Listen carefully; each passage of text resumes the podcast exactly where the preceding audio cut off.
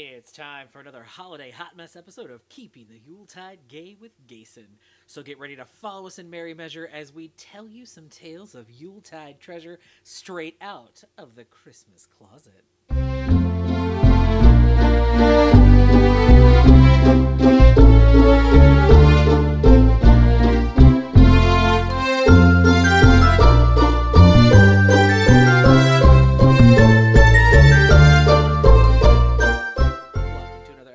Keeping the Yuletide Gay with Gayson, or as my friends call me, Jason. You can call me Jason too. You can call me Gayson. It's fine. We have got another Christmassy filled episode for you today. We're going to discuss three of Santa's sleigh riding helpers in our festive fun fact. Mrs. Claus is cooking up a hot chocolate accessory. Ned has two big dills to talk about. We'll see if the tiny tree is a classic or not so classic Christmas special, and we are going to meet another one of Santa and Gayson's helpers. That's right, we have a new face, or really for you all, voice, joining the cast. And just as a reminder, our show is not for younger listeners, as we may sometimes use some naughty language and discuss some adult things that could definitely land us on Santa's naughty list. Well, let's get on with the show and start things off with our festive fun fact. Oh lady, I know. That's hard rock and cocoa and so. Now listen, my children, and you shall hear a story fantastic, a story so queer. It's all about Santa and his helpers three. There's Hard Rock and Cocoa and Joe. Well, hello, my holiday elves. As you remember in the last episode, and the episode before that, we started discussing Centaur Productions versions of Frosty the Snowman and Susie Snowflake, and how they air every holiday season on WGN-TV Chicago and WJAC-TV in Johnstown, Pennsylvania. However, there is a third short that is attached with these two. It's the final piece of the trilogy, and that short is called Hard Rock, Cocoa, and Joe. So in this episode, our festive fun fact is going to wrap up discussing Hard Rock, Cocoa, and Joe.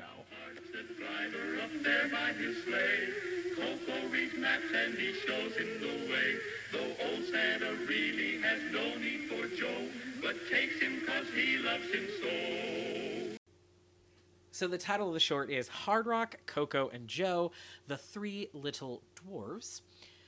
It was a stop-motion animated cartoon based on a song written by Stuart Hamblin of the same name, and it's about three of Santa Claus' helpers who all ride. Yes, they actually ride on Santa's sleigh each Christmas Eve, and it, of course, follows Susie Snowflake and Frosty being filmed in black and white.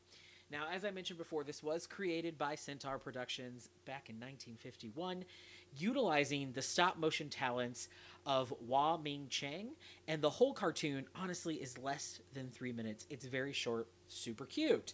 Now, as the song tells us about each of the little helpers, it starts off by talking about Hard Rock, who drives Santa's sleigh. I'm going to make a pause real quick in this. The Santa for this stop-motion does come across like a super creep. Not gonna lie, he's super creepy. Anyway, so Hard Rock drives Santa's sleigh and also minds the reindeer. So while Santa's delivering presents, it's Hard Rock's job to keep the reindeer in check. Cocoa, the other dwarf, navigates with maps. So that's kind of why he's along for the ride, because he's helping Santa make all the stops that he needs to make. And according to the song, Santa has no need for the third helper, Joe, but he takes him because he loves him so.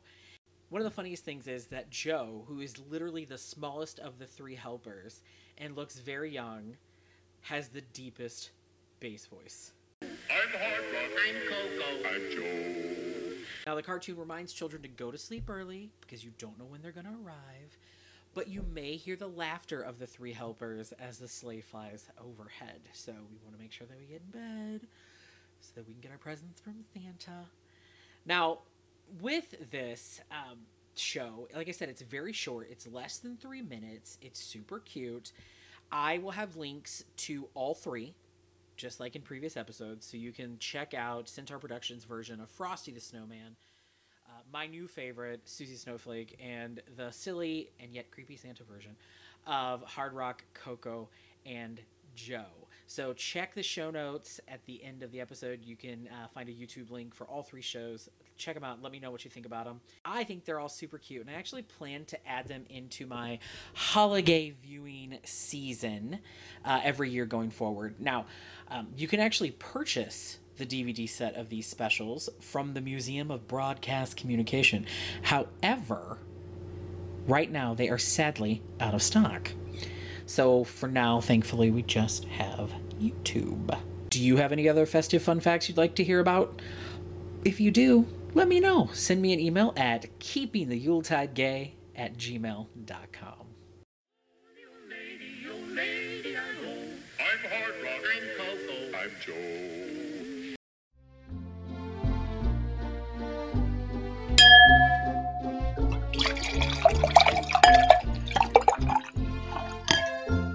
Well, the sounds of sherry being poured lets us know it's time to head back to the Christmas kitchen for Mrs. Claus's tasty treats for your holiday fun times.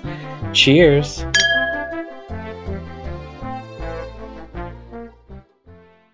Well, I don't care, Mitzi. Literally, it's all your one job is. I tell you, every month we know what day we're recording. I've got the ingredients list and the list of the things that we need. And you can't do that, don't you? I don't even know who you think you're talking to, Missy. I haven't even finished filling out your evaluation, but I'm going to tell you right now, with your attitude, you'll be lucky working for Keebler. I don't understand. I said put a pan out on the... Hello, dear listeners. We're back. I'm so happy you're back in my kitchen with me once again. You know, we're only 3 months away from Christmas Eve. You know, it's so funny. Everything is coming up Monty. Yes. You know, we've received so much feedback about Monty the elf asking, oh, Mrs. C, could you have him back? Well, trust me, we will. Monty's family has so many great recipes. They really do, you know. Well, here's the thing I want to let you all know. You know, things are starting to really pick up around here. It's September, yes. I remember last year I said things are picking up. We're starting to get all of our candies and other treats made, as well as, you know, a lot of other things that we have to do here in the kitchen is we have to plan all the meals, yes. But here's the thing. We've got to create extra meals for all the extra shifts that the elves will be taking on. You know, because we do a lot of overtime up here. We do. We're not going to let them starve. We got a lot to do, yes. Anyway, so what I thought about it was, you know, sometimes you all get super busy too. Yeah. So I thought, well, why don't we do a quick, unique little treat for when guests stop by for some hot cocoa. It's starting. Fall is almost here.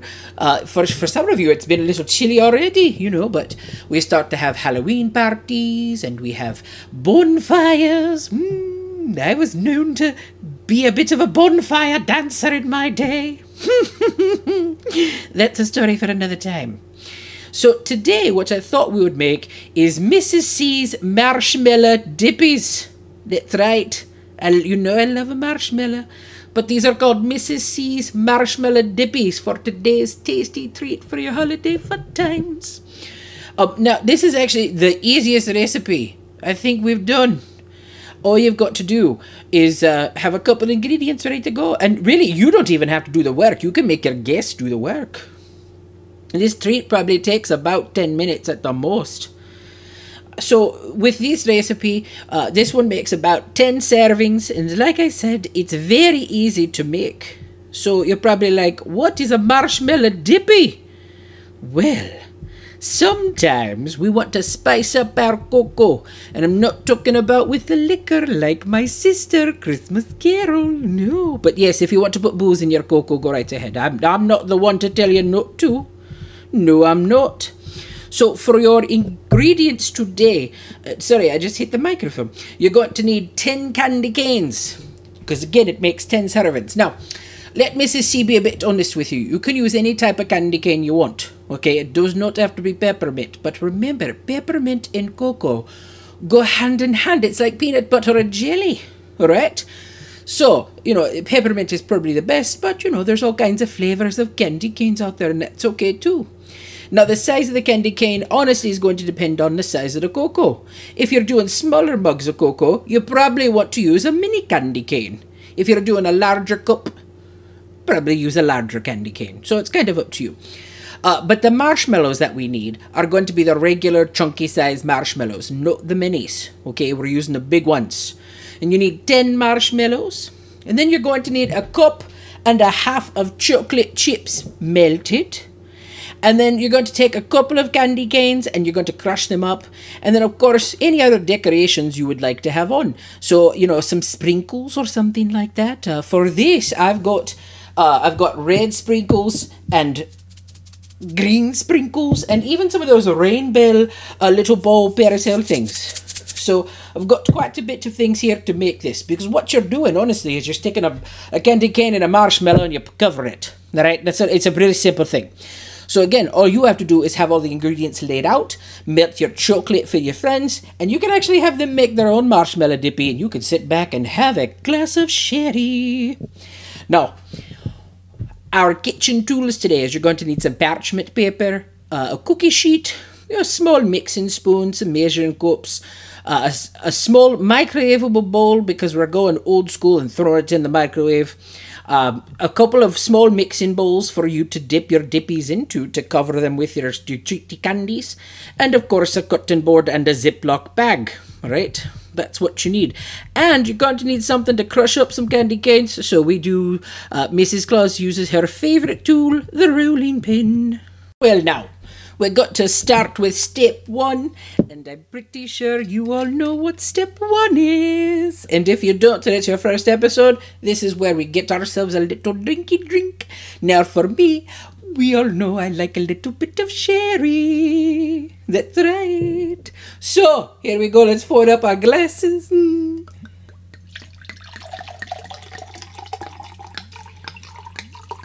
Oh, the way to the top. We don't stop till it reaches the top.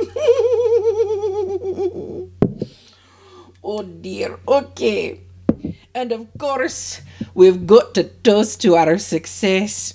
Now this one was sent in. It's a little bit naughty, but I like it. So it was sent in by listener Pamela. So this one is, may all your ups and downs be under the covers.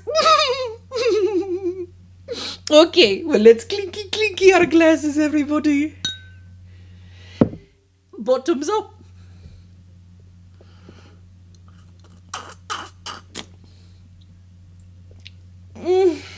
Oh, it's the way that it hits the lips. That first taste of sherry just really makes things all the better. It really does. It really does. Okay, let's start with what we're actually here to do. So,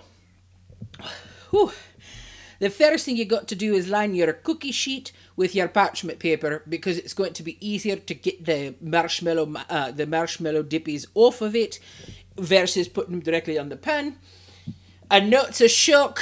A certain little elf here can't do her damn job, so give me one moment. I thought we were ready, but we're not. I apologize. All right. So I've got my pan, and I've got to line it with some parchment paper.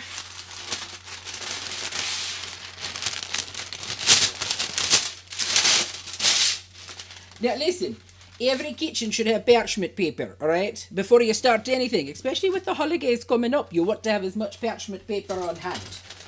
It just makes your life a lot easier, trust me. Okay. Now what we're going to do is we're going to take our marshmallows and we're going to sit them upright. We're going to pick out 10. 1, 2, 3, 4, 5, 6, 7, 8, 9, and 10. Now, I love marshmallows. You know I do. That's why they're in a ton of my recipes. In fact, I think we should take a sip for every marshmallow, but we won't right now. We're going to do it during the break. All right? We'll have 10 sips of drinky drink. Okay. Now, we've got our marshmallows out. Now, I unwrapped my candy canes before I started just to make it easier because it's, we all know, unwrapping candy canes is a huge pain. So, you're simply going to take your candy cane and you're going to take the straight end, not the hook, the straight end, and put it through the top of the mellow, but don't push it all the way out, okay? So you don't want it to go all the way through, you just want it to sit on the top, right? On the top. Okay. And we're going to do that for each of the marshmallows. Now I know there is those huge large marshmallows that you can get too, the s'mores kind. That would be fun for a good cup of cocoa too. So you know, you could have all of those. Alright. So we're going to finish those up, knock out all of that. And the reason we want to put the marshmallow at the bottom is so that you can also use the candy cane hook to hang on your cup. Mmm, you didn't think about that, did you? Now, the next thing we've got to do, this is actually pretty simple, but what I like to do is when I open up a box of candy canes, I like to find the broken ones. And I put all the broken ones in a little special bag. And there, that way, I can use them for toppings or, you know, whatever I would need some mashed candy cane for. So, I'm putting some broken ones in the Ziploc. Here. Oh, this is my favorite part. Now, we know sometimes during the holiday season, we might get a little bit stressed. And that's okay. Take it out in your bacon. It'll taste better. Trust me on this. So we're going to place our candy canes in our Ziploc bag. And we're going to take our rolling pin. And you can either, you know, roll over them like so. But I don't think that's fun enough. So I just like to beat the hell out of them.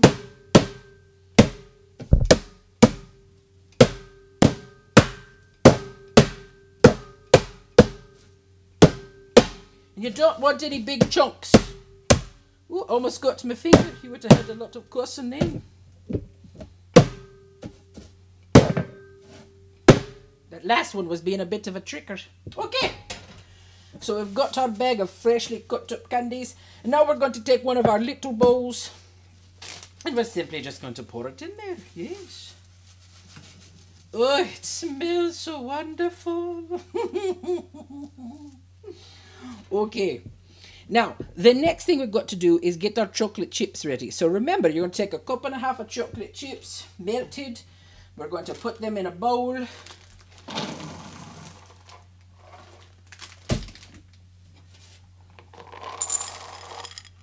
we're going to simply just put them in the microwave for a few moments. Be careful not to over melt. But we've got that going. While we've got that going, there's a couple of things that we can do. We're going to go ahead and prep. Now, have out as many little bowls as you think you're going to need for the toppings you're going to offer. So like I said, I've got some green sprinkles, we've got some red sprinkles, we've got some rainbow sprinkles, and I'm just shaking them in the bowl.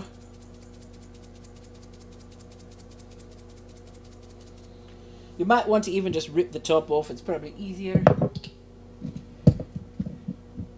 Get my green ones out.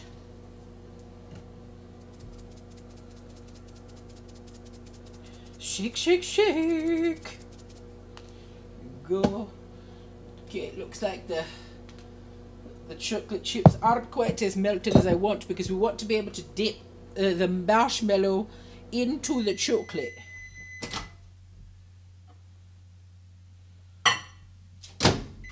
Alright, we'll put it on for a little bit longer. Get our non-perishals here.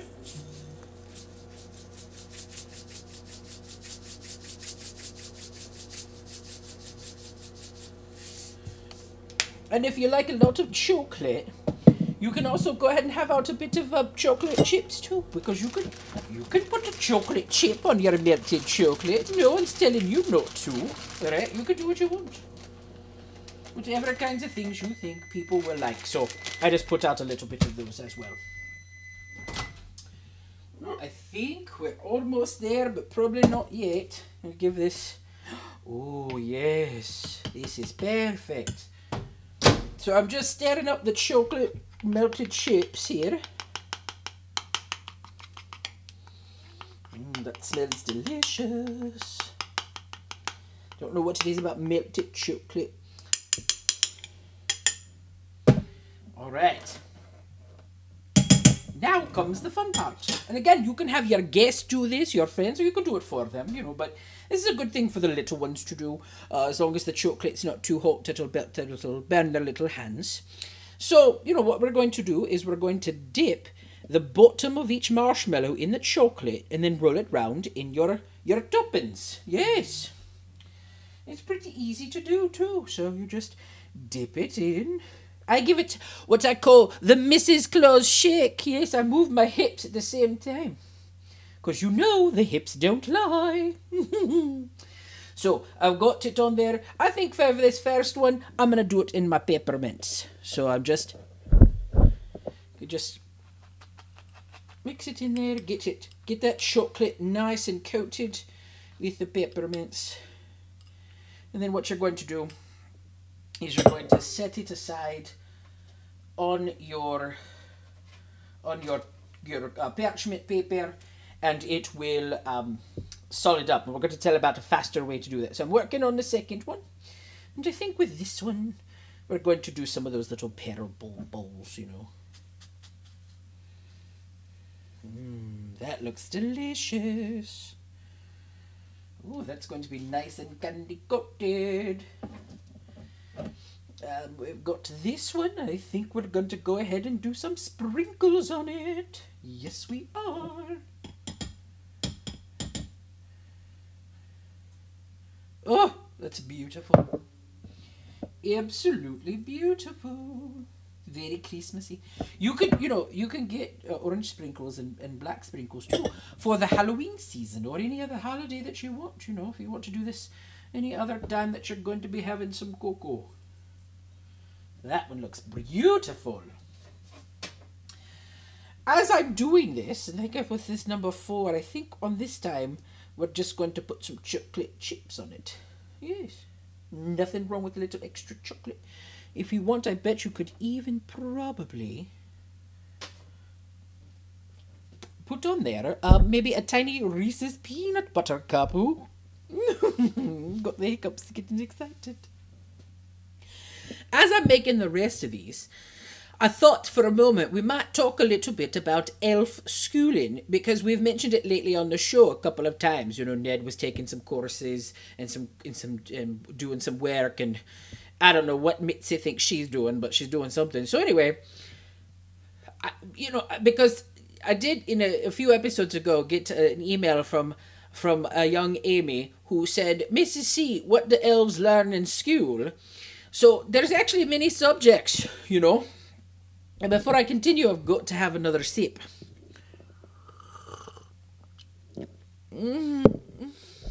It's so good. Okay, so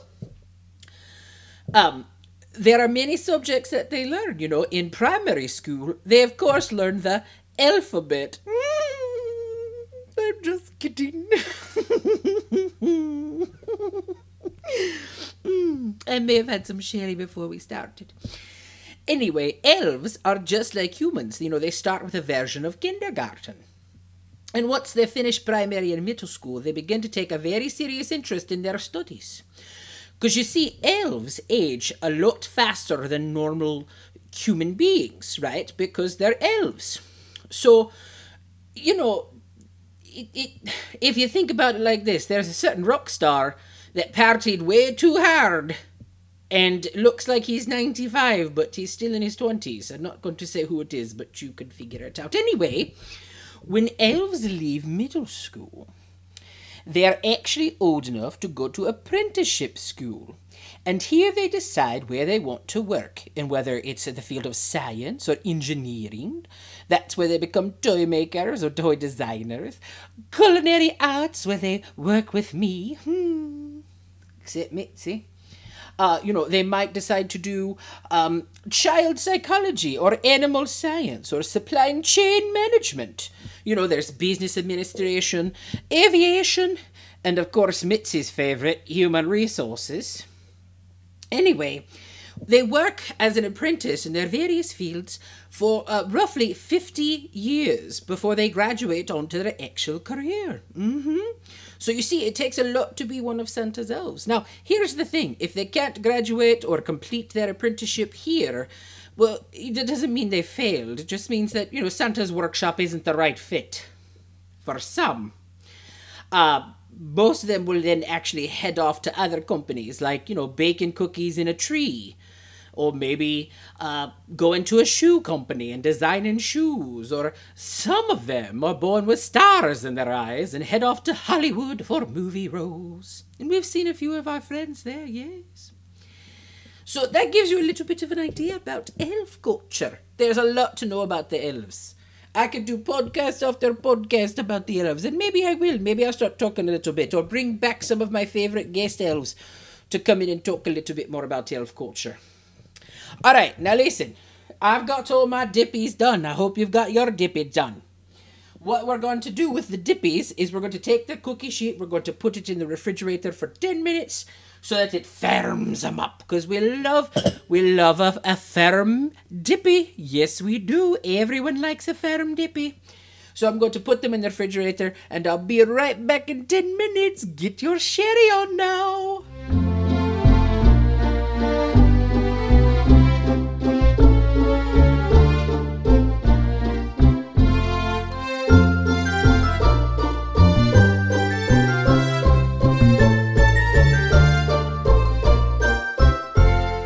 And we're back.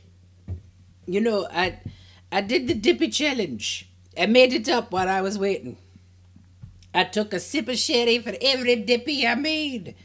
Today, I thought about doing it for every dippy I've ever made, but we'd have another accident like we did the last time when Naughty Ned had to come in and help out old Mrs. C. Anyway, we've got our dippies out of the fridge. They're firmed up. Yes, we like a firm dippy. Now, all you got to do is take your hot cocoa, put your dippy in, and swirl around, and it'll melt the chocolate, making it extra chocolatey, giving you that extra little sugar taste, or if you've put in the one with the candy canes, it'll make it a peppermint cocoa. And you can hang your dippy on the side. Yes, you can. I'm going to put my dippy in right now. Oh, look at that. It's melting so quickly. Everybody loves a dippy. Okay.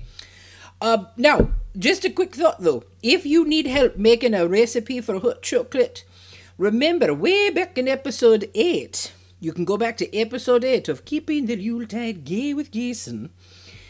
I taught you how to make homemade hot chocolate. Yes, so you can go back to that episode and listen for the Who Made Hot Chocolate.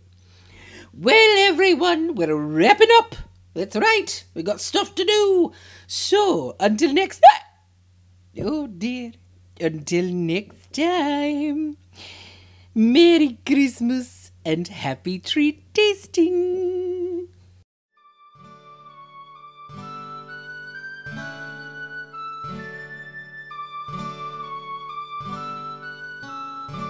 I'm really excited to introduce the newest member of our Holiday family. And I thought, well, I could do a little interview with her, but I love her so much, I just wanted her to come on and talk about herself.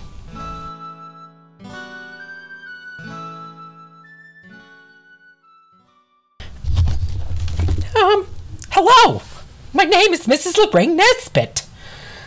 I'm really confused as to why I've even been on this podcast. Apparently, Jason reached out to Mrs. C and Santa and said, "Hey, is there anyone who could talk about books?"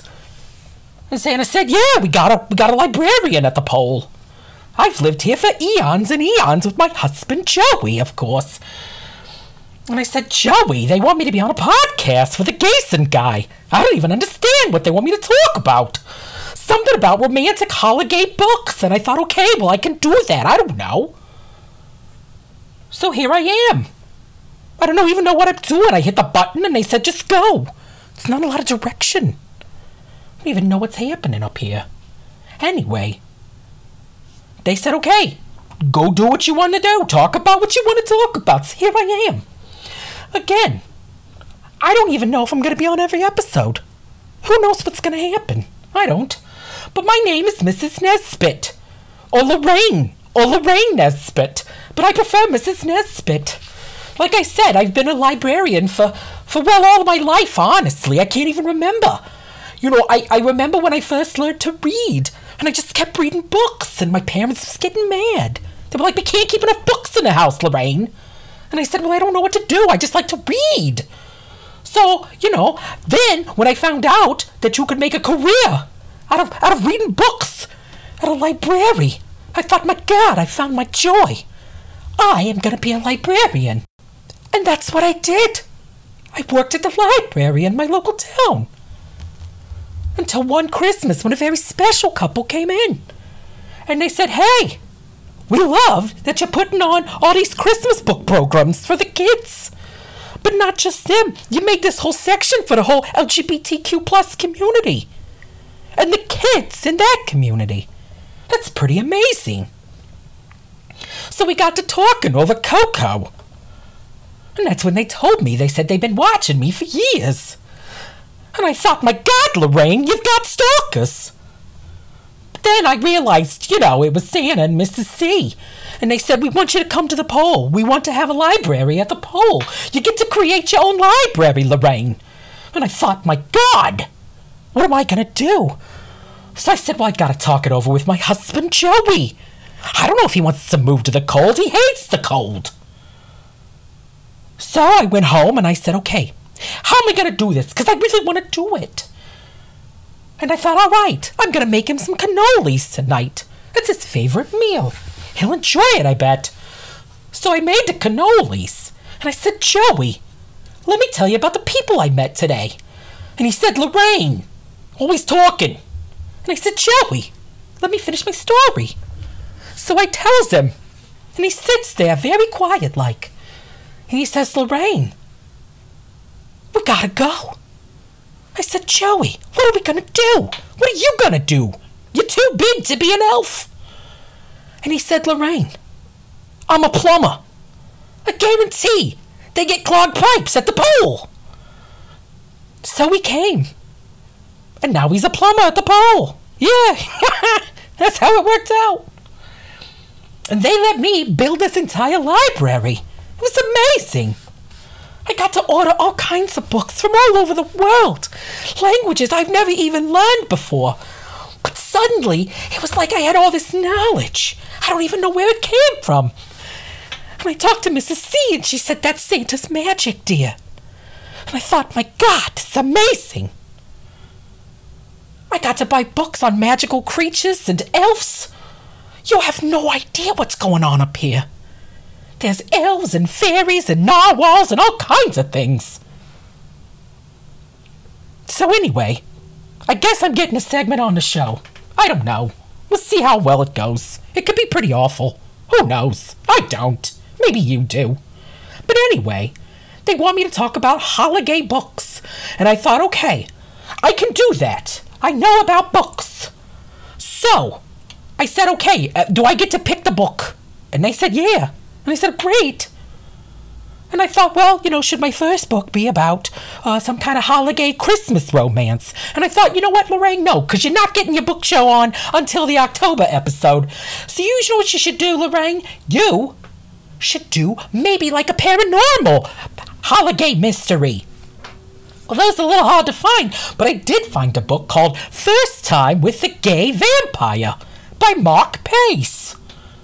And that's what I'm going to talk about. I haven't read it yet. Doesn't look like it's very long. But it's about a guy who's an athletic hunk in his 20s. And he doesn't know how good looking he is. Ain't that the truth? Joey doesn't know how good looking he is. Anyway, apparently, This guy goes to a vampire bar and has apparently been waiting to fall in love with a vampire or something. And that's what it's about. I don't know if it's going to be good. It could be awful. But I'm going to tell you about it. It could be exciting. It could be boring. It could be erotic. Oh my God. I don't even know if I could talk to Joey about it being erotic. But the cover's certainly nice to look at. So anyway, make sure you come back next episode so I can tell you about my first time with the gay vampire. Not mine, it's the name of the book. I don't even have a tagline. Just remember my name's Mrs. Nesbitt, Lorraine, but I like to be called Mrs. Nesbitt. Over and out. I don't know what I'm doing.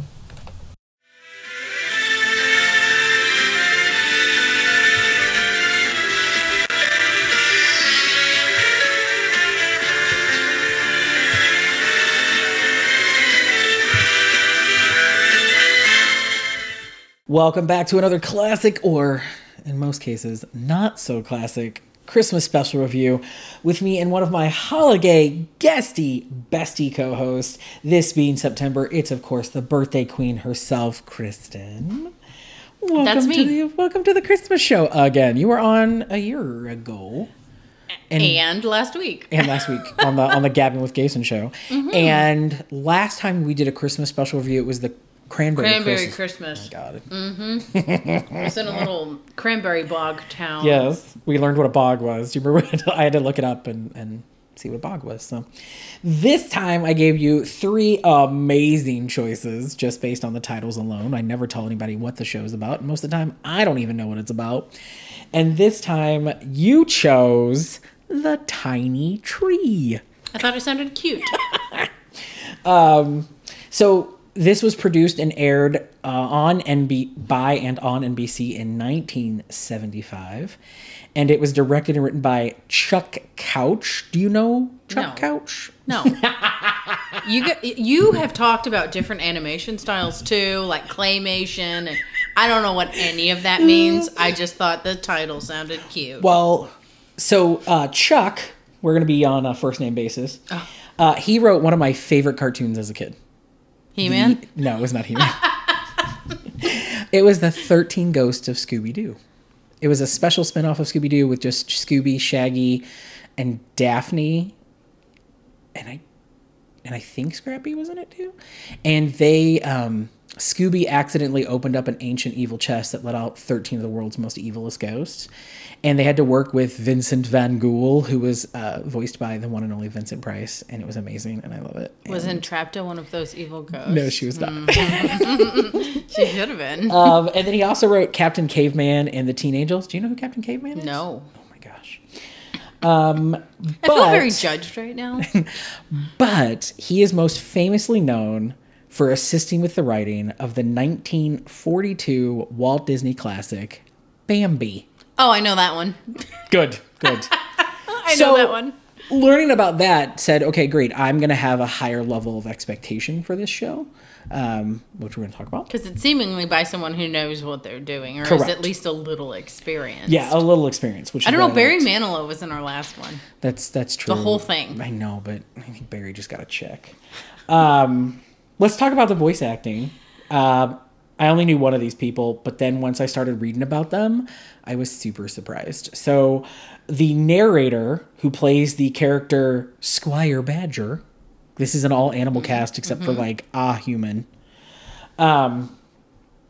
He is most notably known for playing on the show Gunsmoke and Barnaby Jones, but I know him, and you may, if you've ever watched any of these old episodes on TV, he was Jed Clampett on the Beverly Hillbillies, so he was like the father in the Beverly Hillbillies. He's the one that was out shooting at some whatever and up bump the bubbling goo. I don't know how the song goes.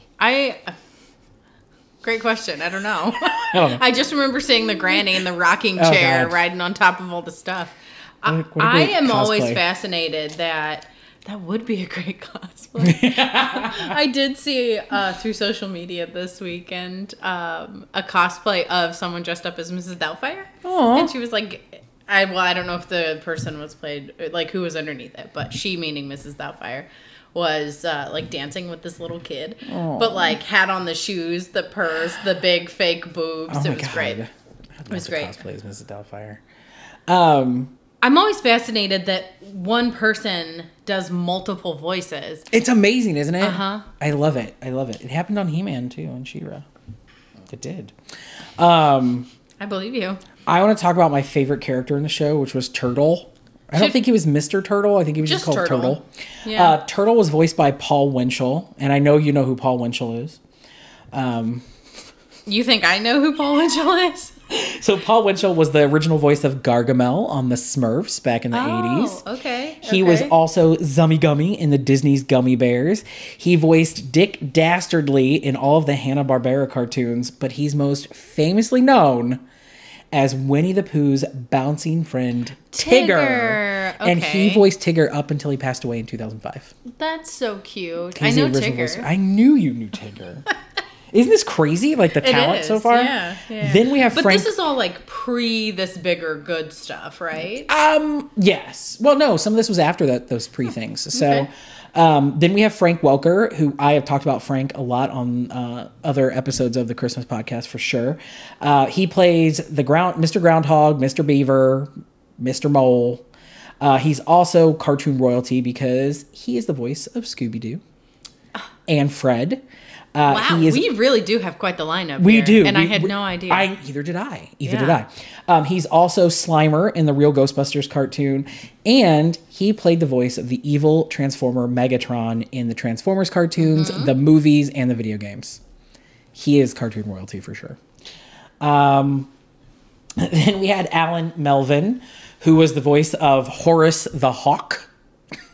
Which I have lots to say about Horace. Same. But he is best known for doing a ton of different voices, but most notably a character in the Hanna-Barbera universe called Magilla Gorilla, which I never really knew Magilla, but I know what he looks like.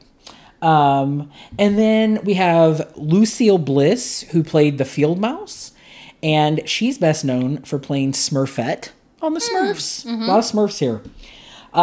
But she's even more well-known for playing the wicked stepsister Anastasia in the Walt Disney 1950 classic Cinderella. Interesting. Isn't this crazy? This is that amazing, talented cast in this show. And then lastly, I want to mention Janet Waldo played the little girl and Mrs. Bird. And she has two major roles. She has played Josie of the Josie and the Pussycats cartoon, which inspired one of my favorite movies. And she was also Judy Jetson in the Jetsons. This is really incredible. I know, it's a huge cast. What about this Hetty Lynn Hurdes, who just played additional voices? Yeah, that's all she did in her career. Doc looked her up and I was like, I'm not going to talk about it. Oh, sorry. They just needed somebody else to fill in these other one-off things they needed noises there for. Were so many. So, it's an all-star cast, all-star director, all-star writer. Which makes me happy. Now, let's talk about the music, though, because you found out. Yes. So last time, all Barry Manilow, but they were songs written about the storyline. Correct. Right? This time around, one of the first songs that I remember hearing was To Love and Be Loved, which is by a Roberta Flack. Yes, you know Roberta. I'll show you how you know Roberta soon, if you don't. Okay. I don't know the name. You asked me for the songs. You asked me to put show me a picture of somebody and say, who is this? I wouldn't know. You asked me to say, name who sings that song. I don't know. But do I know the song?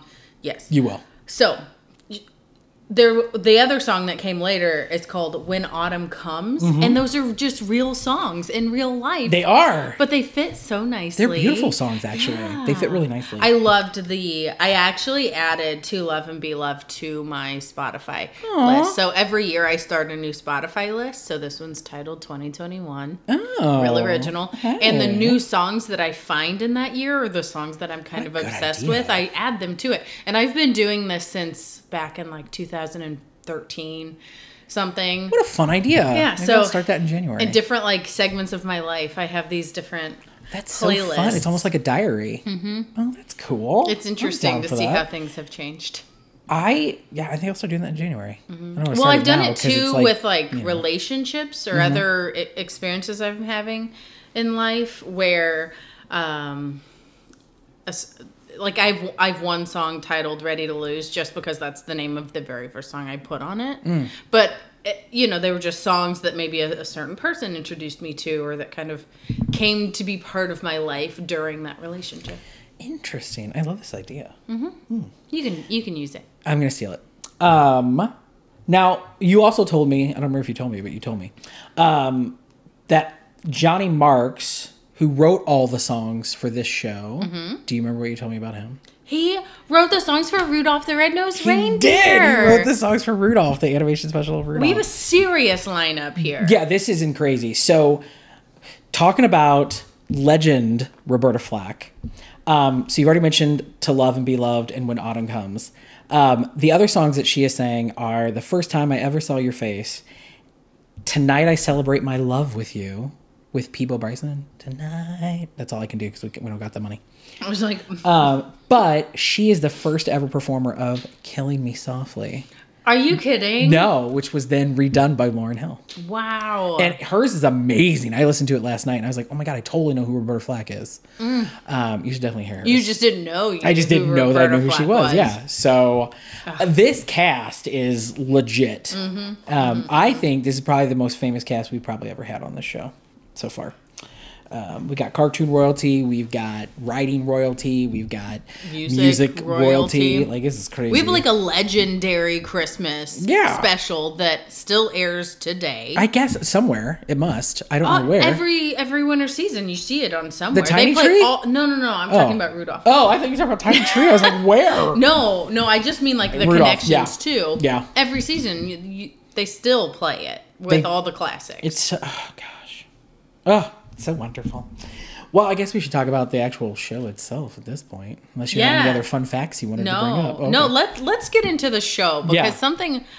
Can I start? Yeah. Something I find the most interesting about it is that it's a Christmas story that's not really about Christmas. Exactly. I was like, where's this going? So it starts with our narrator... who's a badger. Yeah, Squire Badger. Mm-hmm. And he's decorating for Christmas, singing our first...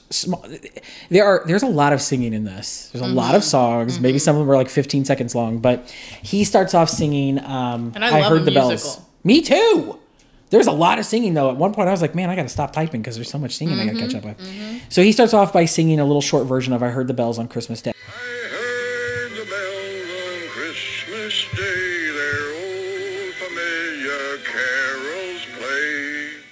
Which is odd because you don't hear, that's not a common song in Christmas specials that I've heard in a long time. It's also not a, I mean, it's well known enough that people know that song, but it's not like Jingle Bells where people are like, oh, let's sing a Christmas song. You're not going to bust out the bells on Christmas Day. When he's interrupted by two little rabbits who were super cute. I don't know their names, and they didn't... I don't know that they were named. Yeah, I didn't think so. But something I noted when I watched this, like one had a bit more of a feminine presentation and was wearing pink. Yes. And the other one had a bit more of a little boy presentation and it was wearing blue, and I immediately was like, I hate this. Yeah, there was a lot of gender assignment to animals in this. Well, yeah, all of them had genders. They all had a gender assignment, which was interesting. I changed my opinion later because there was another character that the character kind of presented as female, like they were kind of a female character. And we have no choice but to kind of speak of the binary here because it's... Yeah. You know, not apparent otherwise, right? But I think it was a bird, maybe. But she was like wearing blue, and I was like, yes, okay, so maybe they are gonna not get super stuck on that gender. I have lots of thoughts when we get to Horace. So they ask him to tell him a Christmas story, and he says, "I will tell you a story about Christmas, but it doesn't have anything to do with toys." Or Santa Claus. And I was like, okay, so is it gonna be... So my immediate first thought was, we're gonna do a Christian, almost a Christianity style story, and it's gonna reflect Jesus and stuff like that. That's where my brain went when you said no toys or Santa. I was like, okay, then it's got to be going Christian-y, because again, never saw the show. So he tells them about Tiny Tree, and Tiny Tree is super cute. He's not, I don't think he's that tiny. I was very confused why they kept calling him Tiny Tree. But I guess because the other trees must be a much larger, but it was just like, I don't know. Yeah, he was like a new guy, I guess. A little guy. A little guy. And not big enough to be cut down for lumber. That's right. Because that's what the other big trees were experiencing. Still tree murder, but, I mean, the tree had a face. This one did. The others did not. He was I did love this. I thought it was really cute. He was a whispering pine, mm-hmm. so he never talked. You just heard mm-hmm. when the wind would blow on his mm-hmm. leaves, and that was Tiny Tree talking. Mm-hmm. I thought it was what a cute idea. He was also the gathering point. Everybody came to him. Everybody came to Tiny Tree. Mm-hmm. Like he was. I don't think he was their leader, but I think they all really looked up to him. Loved the Tiny Tree. They did love Tiny Tree. He's so cute. They did. Are we gendering him, or did the show gender him as a he? I feel like the show gendered him, but maybe we are gendering too. I feel like it did too, but then I'm just trying to check my binary bias here. Yeah, my gender bias.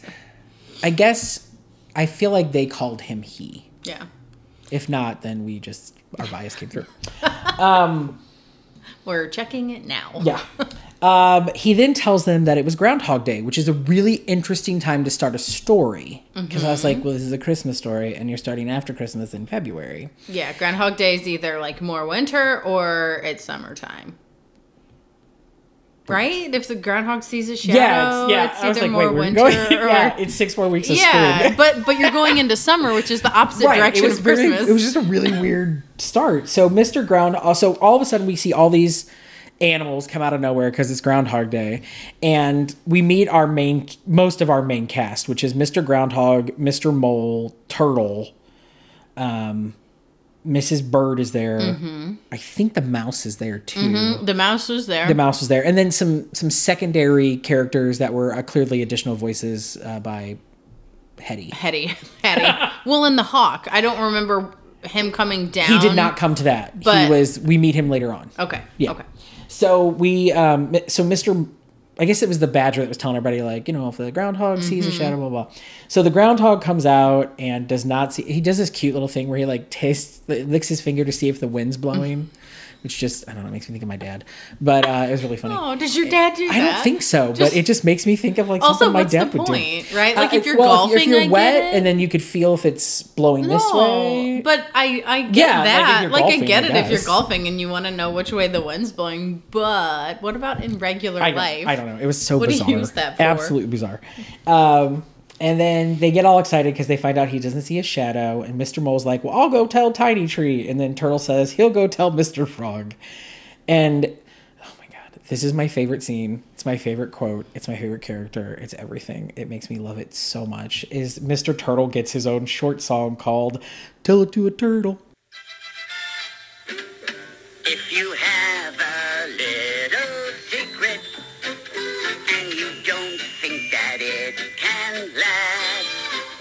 Simply tell it to a turtle, and it won't get around very fast. Tell it to a turtle, tell it to a turtle, and it won't get around very fast. Yeah. And isn't it all about the news traveling slowly? Yeah, it's all about gossip traveling slowly. He's like, if you got a secret, you don't want it to get too far, tell a turtle. Well, doesn't he end up like sleeping on a shell in a lake? Yeah, because he can't wake up Mr. Frog. Mr. Frog has a Santa hat on. And he's just like, forget it. And he just starts floating and he's like, maybe I'll get to tell him next year. And I was like, it was super cute. I love Mr. Turtle. In fact, I wish there was a Mr. Turtle toy because I would buy it. I would buy Mr. Turtle. He's so cute. I bet we can find something. And then we finally go and we meet Horace the Hawk. Yes. Who we made sure to tell everybody multiple times that he was a vegetarian because he's unlike any other hawk that they know. He's a vegetarian. He only eats vegetables and he's always hungry. Can we just talk for a second about Horace? Yes, because I think we probably are going to say the same thing. I'm pretty sure that vegetarian was code for gay. Yeah. Horace was very effeminate. Yes. Very, he's weird because he's only eating vegetables. And I was like... Well, and berries specifically came up several times. I love to eat a berry. Did you voice Horse Hawk? Apparently. Was that you? Apparently, before I was born. Yes, you reincarnated now as Jason, but you were previously. I was the voice of Horace Hawk. There you go. He was so gay. Oh, he was so gay. And it was, there were a couple of times they tried presenting him as like kind of aggressive and Hawkley. And it, like the other people would be like, ah, but then it was like, no, there's nothing to be afraid of here. Nothing to be scared of. He's Horace. Horace the Hawk. Bizarre. Also, what was the point of the character overall? I asked that same question when we get to this. There's a scene at the very end that I think is the reason we had to have something because it wasn't going anywhere. Fair. Okay, right? Fair. So, yeah. But still, we could have ended differently and not had Horace Hawk at all. Horace didn't have to be there at all. I think Horace was there to make fun of and be like, stayed in his tree up until that last scene. Yeah, he was hardly, he came down to get the onion and that was about it. So we meet him because we see Mr. Mole is digging through a vegetable patch I called it an abandoned farmhouse, but I guess it was a farmhouse that was for sale. Or for rent. For rent or something. And he pulls out an onion and he's like, it's an onion. And Horace is like, oh, that's what I want. I'm a vegetarian. And also, who eats an onion? Just raw, man. Just bite in just like it's an apple. It. And we learn that he and Mr. Mole are friends. Mm-hmm. Yeah. They friends? They friends. Mm-hmm. There's something going on there too. Yep, they friends. And he gives her the onion to Horace. And then spring starts to happen. Just kind of randomly. I will say that. Because the groundhog didn't see a shadow. Right. I almost got annoyed at the number of times the screen faded to black to show a transition because it was like spring, now it's summer, now it's fall, now it's winter. Like it was just boom, boom. And it'd be like 20 seconds of it was like 20 seconds of dialogue. Then we'd be like, okay, now it's winter. Okay, well they also covered 4 seasons in 30 minutes. 27. So 27 minutes. It's true, but I just felt it was a little fast. Well, maybe I wanted to see more of Mr. Turtle. That's kind of what I wanted. They should have just called it Mr. Turtle's Christmas. They should have pulled Mr. Turtle and more. He deserved his own spinoff. Let's do that. Okay. So we move to spring, and all the animals gather around Tiny Tree to celebrate. And Mr. Groundhog comes up to tell everybody that there's a new family moving in to the farmhouse and that there's a little girl. And as soon as they hear a little girl, all the animals lose their mind and run off to go see if she wants to play with them. The caveat, little girl in a chair with wheels. And he's like, I didn't get to tell them about that. So, I guess. But it's fine because I was like, in a chair with wheels. And I go, okay. My first thought was, is that offensive? But I guess it's not because you're coming from an animal's perspective. That's probably like, it's a chair with wheels. Well, but then you could argue, do they even know what a chair is? Right. How do they know what a chair or wheels are? Yeah. They obviously know what berries are. Berries. And Tiny Tree. But so somebody later, maybe it was Mrs. Bird, actually calls it a wheelchair. Yes, I think it was Mrs. Bird that called it a wheelchair. Mm-hmm. And Mr. Groundhog heard the dad, which is really weird, but Mr. Groundhog heard the dad say that the little girl was in a horrible accident and it'll be a long time before she can walk and play again. But then the animals run up to her and they realize that she's, I think you're right. I think it was then at that point that Mrs. Bird said she's in a wheelchair. Mm-hmm. Well, and they all thought like, why did these animals, why do they want to play with this random little girl? It's so weird. But they were so excited to get to play with her. Oh my God. But they learned that they can still play with her. Yes, absolutely, which was a nice little message. Mm-hmm. It was a nice little message. A little representation there. Yeah. They decided to cheer her up by welcoming her to the meadow, which I didn't know we were in a meadow. I just thought we were in a forest, but apparently it's a meadow. But there's a farm. Leads, so maybe it's like the farm and then a meadow and then the forest. Just like... So weird. But the meadow's where Tiny Tree is, so they introduce her to Tiny Tree. They do. They take her to Tiny Tree. Now, here's the one part that I thought was really weird. Squire Badger says it was love at first sight between the little girl and the tree, and I was like, I'm uncomfortable with that because I feel like maybe it could have been like, when you think of love, you think of attraction in a way, right? most sure many you have some sort do. Of like connection yeah. with a person, even if you love them platonically. Yeah, I just felt the way that it was insinuated is that it was more of a love yes. and less of a friendship. Well, but then we listened to this whole song yes! called, let me get it real quick, To Love and Be Loved. Yeah.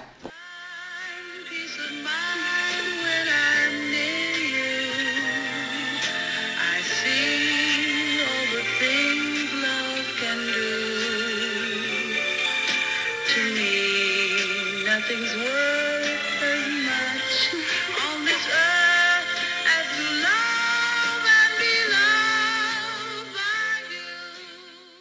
And it was all around these two meeting and like falling in love. I thought that was strange too. It was weird. And then Mr. Mole digs a heart around them and draws an arrow through it like mm-hmm. a Valentine. And I was like, I'm uncomfortable with this because I feel like I love Roberta Flack and she didn't do anything wrong. I feel like... We love the music. If they had changed two things. One, change the word love. Instead of saying, like, when Squire Badger said they fell in love immediately, it was love at first sight. Change that to it was friendship at first sight. They were best friends immediately. And take out the weird heart drawing from the mole. Like, take out that altogether. Because it implied... It implied more than romantic feelings to me. Yeah. Well, and also... Like a human girl loving this tiny tree. At least I guess it was a tiny tree. So it was young. Yeah. Right? I kind of interpreted it at least as like it's a young tree. So we don't have this like age power dynamic issue necessarily. But it was weird. It was weird because then I thought, oh, well, maybe the tree turns into a boy at the end, like Pinocchio style. And I was like, okay, well, that could kind of make sense. Yeah. Well, like, and then I tried talking myself through like, well, if we think of it from like... They present differently, but they represent different identities. Like maybe, okay. But also back in 1975, that's not what was actually happening. That was not happening. We can interpret it that way now if we want, but that's not what was happening. It was kind of weird, but the song's beautiful. Mm-hmm. You know, so good job, Roberta. Then we quickly transition.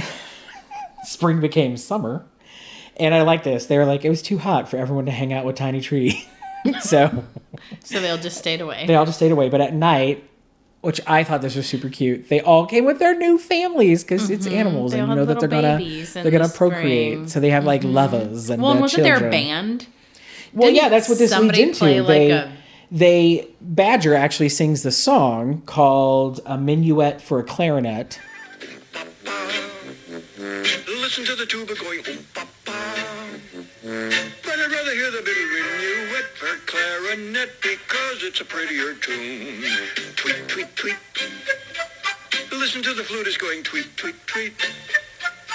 But I'd rather hear the minuet for clarinet because it's a prettier tune. It's the minuet for the clarinet. That will always be my melody, and that's why any other tune wearies me so soon. It's the minuet for clarinet for me. And all the animals dance and play musical instruments with plants? Yes. Yeah. It was kind of cute. It's very cute. Mm-hmm. It's cute. It's weird, but it's cute. Mm-hmm. But the song, like the words were just like, it was such a weirdly sung song. And it was like, the minuet for clarinet. You're like, what's happening? Especially compared to the Roberta Flack songs that are very genuine songs. Right. In real life. Yeah.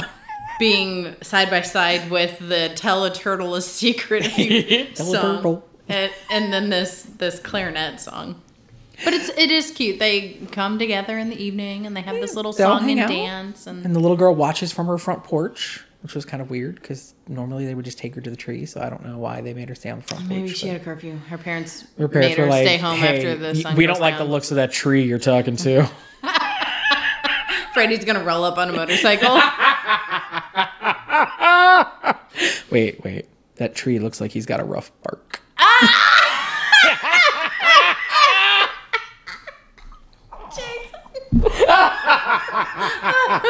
Oh, that was great. It just came to me too. I wish I would have written that down. Oh, that was perfect. They didn't want to have to make the tree leaf. their property. Is the meadow their property, though? Okay. Oh, that's funny. My eyes are almost watering now. Okay, anyway. Then we quickly learn from Roberta Flack that it is now autumn. And I really liked the autumn song. What's it called? It's called When Autumn Comes. Mm-hmm.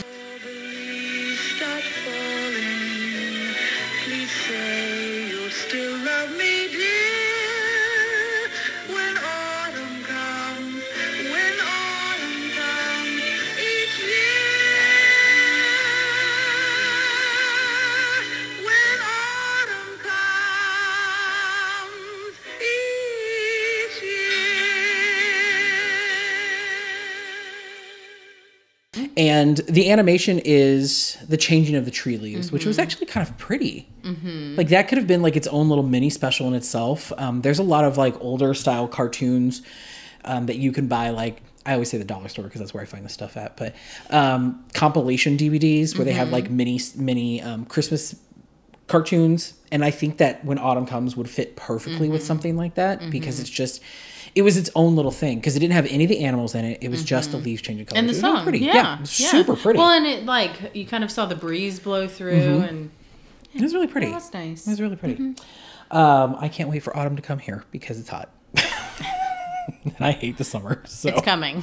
I know. Then Badger lets us also know that autumn is a busy season for woodsmen who cut down trees for lumber or for firewood. And you brought this up earlier. We hear the woodsmen. Mm-hmm. I kept trying to call them lumberjacks, but he called them woodsmen. So what's the difference? Right. They looked at Tiny Tree, and what did they say about Tiny Tree? Do you remember? He's too little. He's too little to be wood mm-hmm. or lumber, but the only thing he could ever be was a Christmas tree. And I was like, oh. And that's the first time Christmas came up. Correct. And I was like, plot twist. Mm-hmm. For a second, you were kind of worried for Tiny Tree. I did. I was like, well, what are they going to do to him? I mean, this child obviously loves this tree. Tiny Tree. What's going to happen to him? Yeah. Because I was like, and well, Daddy may not approve. Well, sometimes daddies don't. Wow. Speaking of daddy, we were talking about those earlier. Entrapta. Oh, Entrapta. She's such a daddy. Well, yeah. Now, I thought it was interesting, though, that Tiny Tree got offended by that comment. Like, I would never. This is my voice for Tiny Tree. Well, I would never be a Christmas tree. Like, he was, like, they were just like, oh. Would you rather get chopped down and become wood? And I was like, sir, what else are you going to do? Well, and it doesn't even talk about what kind of trees that the forest was. Right, it just says trees. Yeah. You're right. I didn't think about that. Whereas this was a whispering pine or something. Whispering pine. I think it was a book series, too. Then winter magically appears. And there's a big snowstorm. Yeah, it is not like a normal winter. I mean, I was like, my God, where are you all at? It snows like every day for like a week straight, and it's Christmas. So the little girl's dad, Badger tells the kids that the little girl's dad had kept her presents and a beautiful Christmas tree with a shining silver star on top in the town, and he's going to pick them up when the weather let up. The weather never did, so it's Christmas Eve, and he tries to go to town to get her presents and her tree. Well, and I thought it was interesting that you see him digging. They show the little trench. Yeah. That he dug, but Tiny Tree was never under snow. Nowhere near that. The ground around Tiny Tree was snow, but the house just got dumped on. Yeah, it was like, oh, well, here, sorry. Welcome to the winter. Mm-hmm. The snow's higher than your head. Yeah, it was so intense. Weird.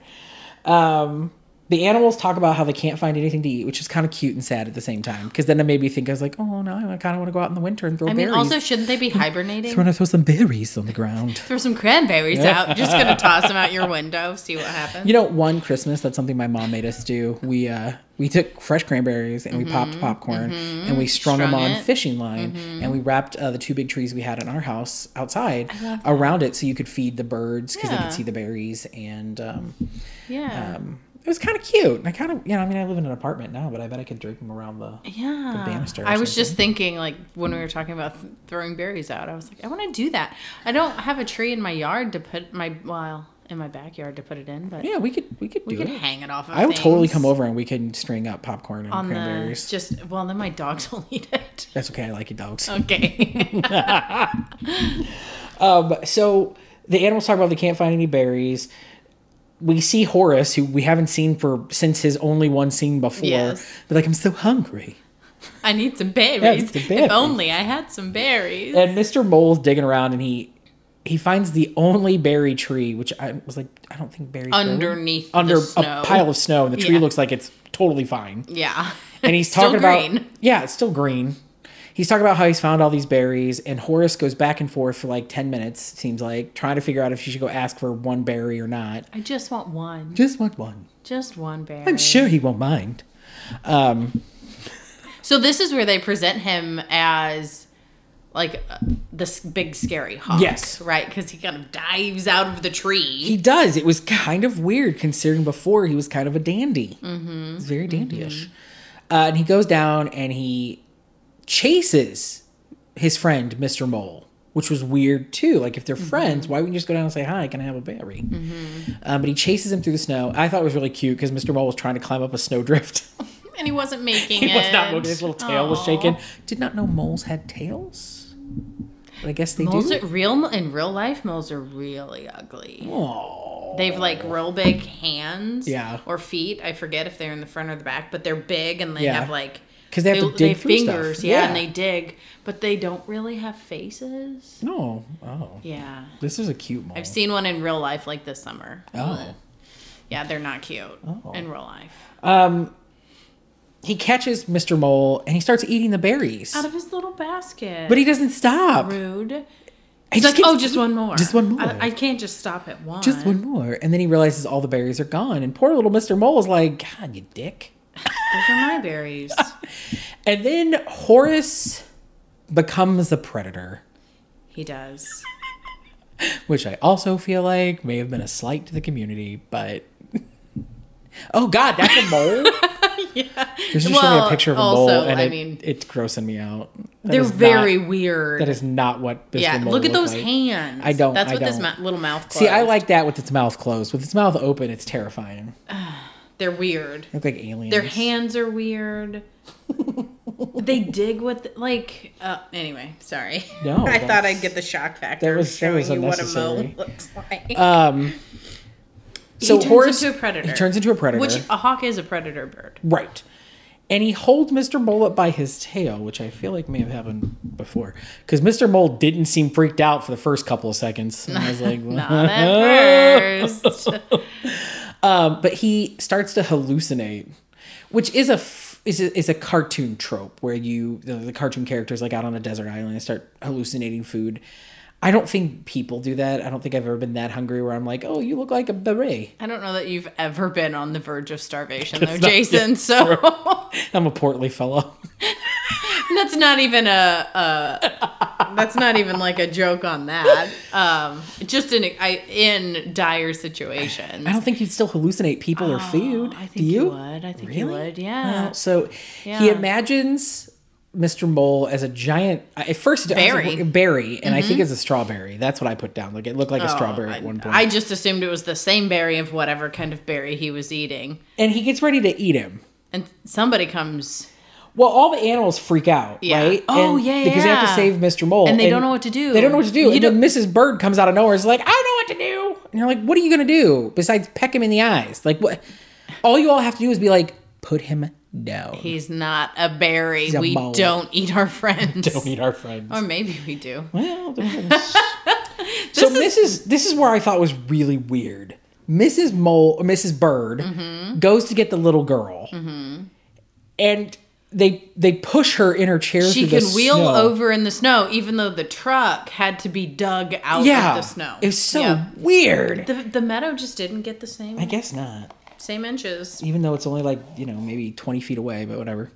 So the little girl gets there and she's like, basically, Mr. Hawk put down Mr. Mole. And I think she actually says, we don't eat our friends. Yeah, I think that's what she said. Mm-hmm. That may be what she said. Mm-hmm. No. And then I think it is. He puts him down and Mr. Mole is like legitly petrified. to the point where he can't move. He was almost eaten by a hawk. Non-consensually. He did not consent to that experience. And he... So this is the part that makes no sense. She's like, let me help you. And she bends down to get him, but falls completely out of her chair into the ground. Mm-hmm. And you're like, what's oh no, going what on? Are we going to do? And then they all work together to lift her back in her chair. And I thought about this and I was like, if you could pick her up and put her in the chair, why didn't you take her to the meadow half the time? Like in the summer when there was no snow. Right, that's just rude. Right, like you all do it now. Well, because it was too hot during the day, right? Yes, remember? Yeah. And then she had a curfew because Daddy said. Because Daddy don't like the tiny tree. Don't like the tree. So they get her back home and they watch her sleep in her bed. Well, hold on. When they put her in the chair, I thought for sure the miracle was going to be that like she got herself up. Oh yeah. And I thought the miracle was going to be that like she walked to save. Yeah, that's true. From Hawk. That didn't happen. She fell out of her chair instead. And just stayed there. And I was like, drowning in the snow until the animals were like, we should probably save her. It's kind of cold out. Meanwhile, Dad's still not home. Yeah, so Dad's not home. And then later on, we find out Mrs. Bird says that the dad tried to get to town, but the weather was so bad, except apparently in the meadow, that he couldn't get the tree and he couldn't get her presents. And they're like, well, how can we help her? We feel so bad. And, they go to tell Tiny Tree about it, and then Tiny Tree remembers what the woodsmen say, which is that he'll only be good as a Christmas tree. And so he tells everyone else that he wants to be her Christmas tree, and they're all like, are you sure? Do you know what that means? And blah, blah, blah. And then the animals do something which is really interesting, because I was like, are they going to kill Tiny Tree and chop him down? That's what I thought so, too. But they end up digging him up by his roots, which was really interesting. And he ended up being like, yeah, they like dug around him. Yep. And think of when you see trees traveling to go be planted, they have that like burlap sack thing around him. He had one of those. Yeah. I don't know if it magically showed up or maybe Horace did some knitting on the side. Probably. And so they had a sleigh for him to pull him down the hill out of nowhere. Again, you could have pulled that little girl up there at any time. That's all I'm going to say. And now you have this weird strength to dig up this tree and move it. So, and as they're moving it, they sing another song. They sing Caroling We Will Go. Caroling, caroling, caroling we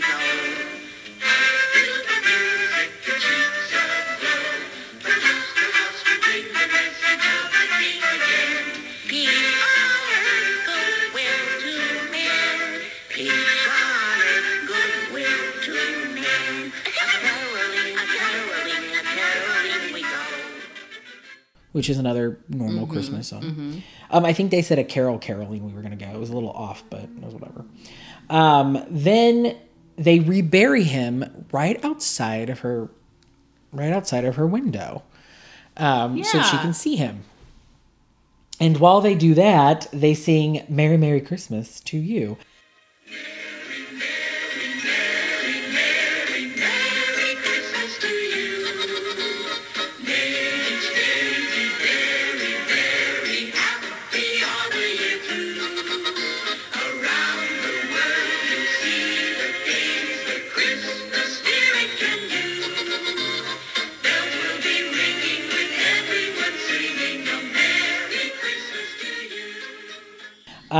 Then they rebury him right outside of her window, so she can see him. And while they do that, they sing "Merry, Merry Christmas to You," and they start to decorate him, which was super cute. They made snowballs, which was an interesting choice for decoration, but I was like ornaments. Yeah, it makes sense. And they got fireflies. Oh, yeah, fireflies that was so cute. Pissed. They were so mad. They did not want to be part of this. Well, first of all, I don't think fireflies are around in the dead of winter. I feel like I'm pretty sure they die off and like eggs are frozen somewhere and then they thaw out and hatch. So they throw out this, they catch them in was it a jar? Yeah, they were helping light something at one point. Yeah. They kind of showed up before this, but then it was like, get out of this jar. Yeah, go sit on this tree. And they made the twinkly lights. They did. I think they threw some berries on the tree, which we don't know where they came from because everybody didn't have food, so you're wasting food. All of them, right? After all, Horace. And then all of a sudden we notice that the snow clouds are, I called them snow clouds because it was clouds, but the clouds in the sky. It's also nighttime. Right. Moved away, and they can see that there is no star on the top of Tiny Tree, and they realize that that's what, I guess, that the little girl wanted, even though I don't think she ever said, but whatever. Well, they noted earlier that Dad had to go pick up the tree, and there was a beautiful shining star on it. Yeah. So then the morning, they call it the morning star, which was interesting. And like, I've heard it called the morning star, the North Star, the Christmas star. Mm-hmm. But I was surprised they called it the morning star, but whatever. I mean, maybe... when I hear Morning Star, I think of like the brand of vegetarian food. It's the big star that, if you follow in Christianity, led the wise men to baby Jesus. But the star burst into this large, crazy light, hitting Tiny Tree and shining so brightly that he looks like he's got a star on top. Mm-hmm. And then the star kind of breaks apart into like some dusty kind of thing, and the light flows into the little girl's room and hovers over her while she's sleeping in bed. Mm-hmm. And here's our miracle. She wakes up. She wakes up. Oh, what's that? What's happening? And then she walks. Just after not walking for almost a whole year. Yeah. She walks from her bed to the window. Holding on to nothing. Nothing. She doesn't hold anything. I mean, we could talk about how unrealistic it is that a tree would actually survive being transplanted in the middle of winter. But let's talk about this instead. Yeah. She would have gotten out of that bed and fallen flat on her face. Because of, what is it, atrophy? Muscles atrophy, right? Mm-hmm. Yeah. I mean, look at me knowing a word. Physical therapy. That's why people have to do it. Yeah. So, okay. She sees the animal, she sees Tiny Tree, and the animals see her walking, and they begin to sing a song called Joyous Christmas, which is kind of cute. And even Horace was out there giving it his all. And then it just ends. It fades. It's like nothing. Her parents don't walk in and be like, it's a Christmas miracle. She doesn't have like presents the next morning. Nothing. It just is like, oh, cool, here she is, and fade to black. Yeah. You also never meet her parents at all. She's the only little human representation. Yeah. Maybe you hear her dad talk in the background. I think so, because there's somebody was credited as Dad's voice, but I don't remember hearing Dad. Yeah, and you hear the lumberman or the woodsman. Yeah. But that's it. Mm-hmm. It's so weird. Okay. Well, what was your first thought? I already said mine. What was your first thought when you started watching the show? What did you first think about? Yeah, so I thought it was weird that the two kids just let themselves in, like randomly went to this badger's house and was like, hey, let's just go hang out with this man. Mm-hmm. That was strange. I didn't know what to expect. I didn't immediately think like it's going to go the Christian route. What did you think it was going to go? I had no idea. My like CSI brain was, or SVU was like, brain was like, something's gonna happen to these children. Except I dun dun. Yeah, exactly. Yeah, I don't know. I didn't know what to expect. Just like a Christmas story that's not about Christmas. All right, what kind of lesson are we gonna learn? Yeah. Mm-hmm. Okay. All right. For sure, I thought Horace was a gay man. Yeah.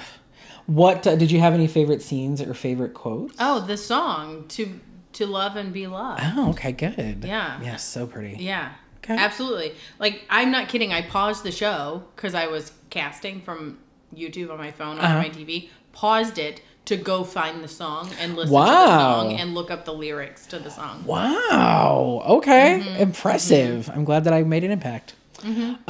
I think we kind of talked about it, but we always ask, did you notice any gay or hidden gay characters or elements? Yeah. We didn't wait on that. We did not, because it's Horace. Mm-hmm. Did you think about anybody else? Mr. Mole? My only other real thought was the tree represented some other identity. That could be it. Like there's some sort of relationship here between the little girl and the tree. Yeah. What is that? What is it? Yeah, but Horace, to me, was like the most blatantly obvious. Watch out for the gay. He's a predator. He'll turn he'll turn on you. He'll try to eat you. Maybe the tree actually could have been some sort of representation as like the book Red, the little the crayon book Red, where the label the on the crayon says red, but the crayon wrapped in that red label is actually blue. Yeah. So the tiny tree maybe wasn't a tree at all. Mm. I still was surprised that Tiny Tree did not turn into a boy. Because that song made me go, what's going on here? Okay, well, let me ask this then. On a scale of 1 to 5, with 5 being the best, how many rainbow candy canes would you give this special?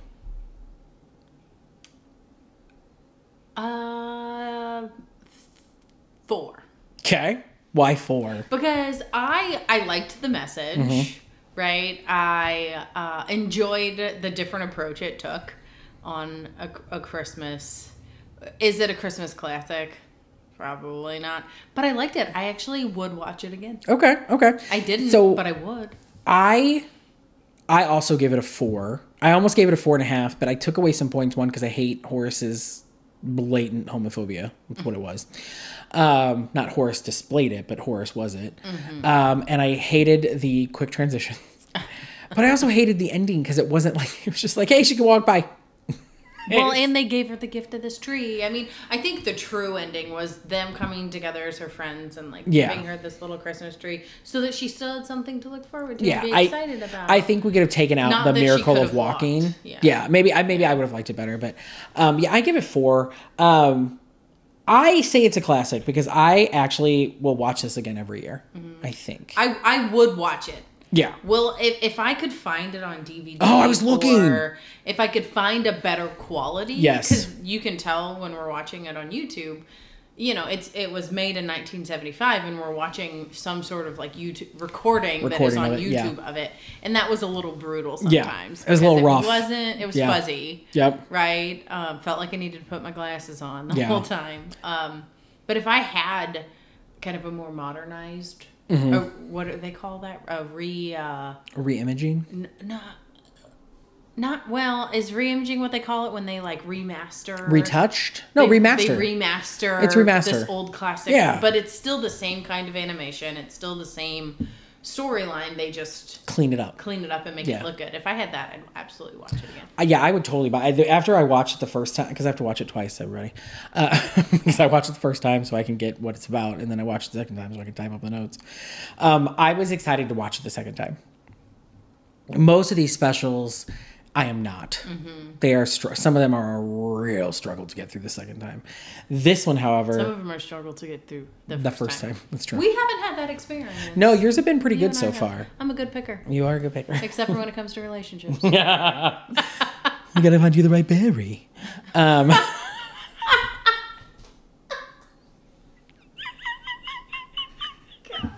Stupid Horace. Oh, Horace. Anyway. Oh my gosh, so much fun. Well, I guess there's only one thing left to say. Merry Christmas! Yes, Merry Christmas! In September. You know what? We're only 3 months away, because we got October, November, and December. We're in the Burr months, so that's really exciting. And well, today's the 19th, so plus 5 days. Yeah, we're about 3 months away. So. Yeah. Well, thanks for coming on again. Fun. I appreciate you. Yeah. Okay, well, till next September. Okay, Merry Christmas. Merry Christmas. Have a joyous Christmas, fill your heart with good cheer. Every night above for all the love you have from those you will dear. Let the Christmas bells ring out, proclaiming loud and clear. Have a joyous Christmas, and a happy new year.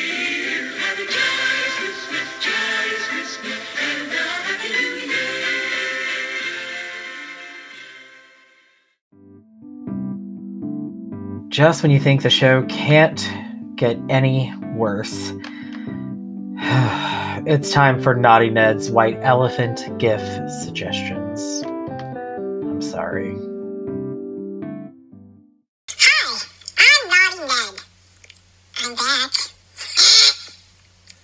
I have 2 tasty treats for the pickle lovers in your life. Did you know Jason loves cotton candy? In fact, Dusty Bestie Peter, who was on the show last December, always sends him new flavors of cotton candy all the time. Jason also loves dill pickles! I have found the perfect gift for for him and all of your pickle-loving, cotton candy-eating friends. It's pickled-flavored cotton candy on Amazon.com. A tub of his two favorite snacks combined into one. It's bright green, so you know it's good. You now know that Jason loves pickles and cotton candy. Do you know what else he loves? Sucking on sour balls. Candy. Well, I found another perfect treat for him, too. Pickle-flavored sour balls candy. You can give your friends, families, and even enemies the taste that lasts all season. Pickle-flavored sour balls from the Alamo Candy Company. You can find them on Amazon, too. I don't have a lot of time today. Just as a reminder, you can find links to both of these pickle-licious treats and more in the show notes. Oh! Don't you be a pickled puss. Make sure you stay off the naughty list.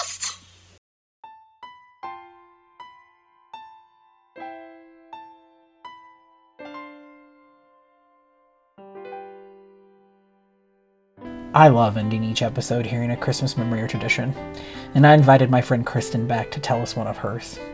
If you'd like to share a Christmas memory or tradition, don't forget, you can email us at keepingtheyuletidegay@gmail.com, and I'll read it on the show. Or you can simply leave us a 60-second or less voicemail at anchor.fm/keepingtheyuletidegay.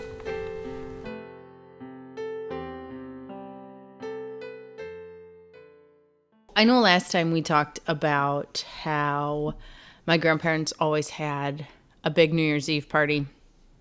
And with all of the gatherings that we have at my grandparents' house, there's always food involved. And certain family members always end up being asked to bring certain things, depending on if we're having brunch or dinner or finger foods. One constant kind of finger food appetizer, a tapa type thing that my family was always responsible for bringing is the pickle roll-ups, which I've heard them called different things too, but it's typically we would use ham, a slice of ham, cream cheese, and then you get a pickle spear, roll it up in it, and then slice it, and then we would stab them with toothpicks. So you could just grab the toothpick and eat it. That was the kind of go-to finger food that my family would bring. But then if we're actually having a meal, and this stuff is not complicated, maybe that's a testament to our ability to cook coming from my house, we would also always bring corn casserole. For anybody who doesn't know what corn casserole is, it's basically corn, creamed corn, and cornbread all mixed together and baked.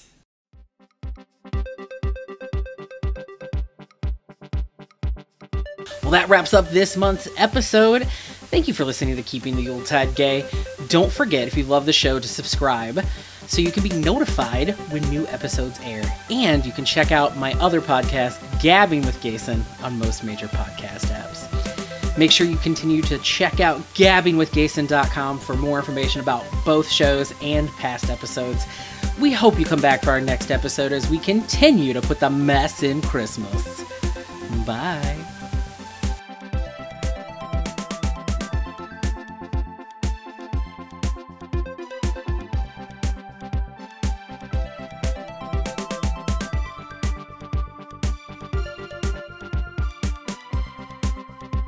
Thank you again for listening to Keeping the Yuletide Gay. The first Noel, Oh Christmas Tree, We Wish You a Merry Christmas, Bring a Torch, Isabella, The 12 Days of Christmas, and Silent Night the Disco Edition are provided by freexmasmp3.com. Other music and sounds used in this episode are the properties of the individual copyright holders, and they are used for purposes of commentary and review. No infringement is intended.